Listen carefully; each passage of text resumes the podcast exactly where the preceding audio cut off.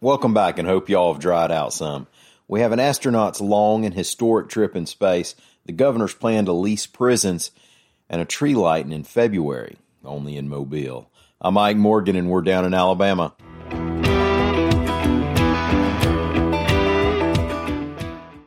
Astronaut Christina Koch is back on planet Earth after 328 days aboard the International Space Station, reports AL.com's Lee Roop.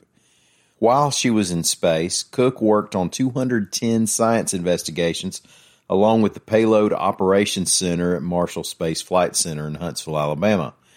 She's also a five time graduate of Space Camp at the U.S. Space and Rocket Center in Huntsville.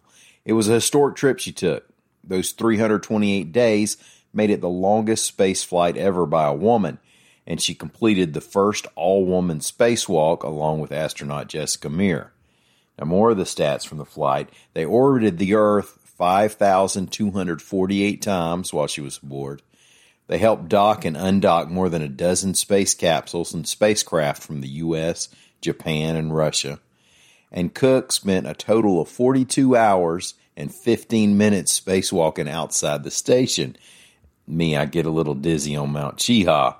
Koch landed in Kazakhstan yesterday. Now she'll have to adjust to not having to Velcro everything down to keep it from floating away. The Alabama state legislature in the past hasn't been able to pass a plan to float a bond issue to build new prisons. So Alabama's executive branch is getting new prisons on its own, reports AL.com's Mike Cason. Governor Kay Ivey's administration will take bids from private developers to build three men's prisons that they would own, but that they would then lease to the state, and the state would operate the prisons. Now, they're not able to nail down the cost until proposals come in from developers. Those are due April 30th. But the Alabama Department of Corrections says the limit on leasing the prisons would be $88 million a year for 30 year leases. ADOC says it can cover those costs by saving labor costs and maintenance that they won't be spending on the old prisons. As for the new prisons, two would hold about 3,000 inmates, the other would hold about 4,000. The prisons would be designed to last 50 years. What Ivey wants from the legislature is more funding for correctional officers, better mental health care, and more job training and education programs for inmates. The Department of Corrections wants a $42 million increase for the state's general fund next year. House Speaker Mac McCutcheon, we still have questions, locations, costs. There's still a lot of questions out there that need to be answered, and we're working with the governor's office on that. Mobile held a tree lighting ceremony Thursday night.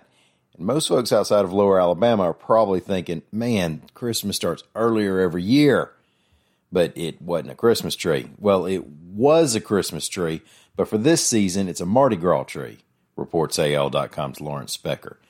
Now, some people do that. They take the Christmas tree, take off the Christmas ornaments, replace them with Mardi Gras decorations, maybe beads and other throws they catch at parades. But the big Christmas tree at Mardi Gras Park was redesigned into the city's Mardi Gras tree and lit on Thursday evening. The Blowhouse Brass Band was there, and Mobile Mayor Sandy Stimpson read a proclamation that might have made somebody's ears burn.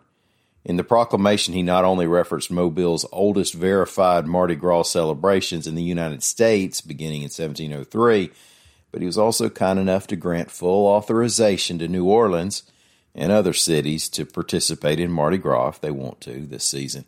Mayor Stimpson also knows the correct Alabama way to say Mardi Gras is that it rhymes with Tim McGraw, some people don't get that. Downtown Mobile's Mardi Gras parades begin at 6:30 this evening when the Conde Cavaliers roll. Well, thank y'all for listening. Hope you have a great weekend. I hope we'll see you back here on Monday. And until then, stop by anytime you want to and see us on the internet at al.com.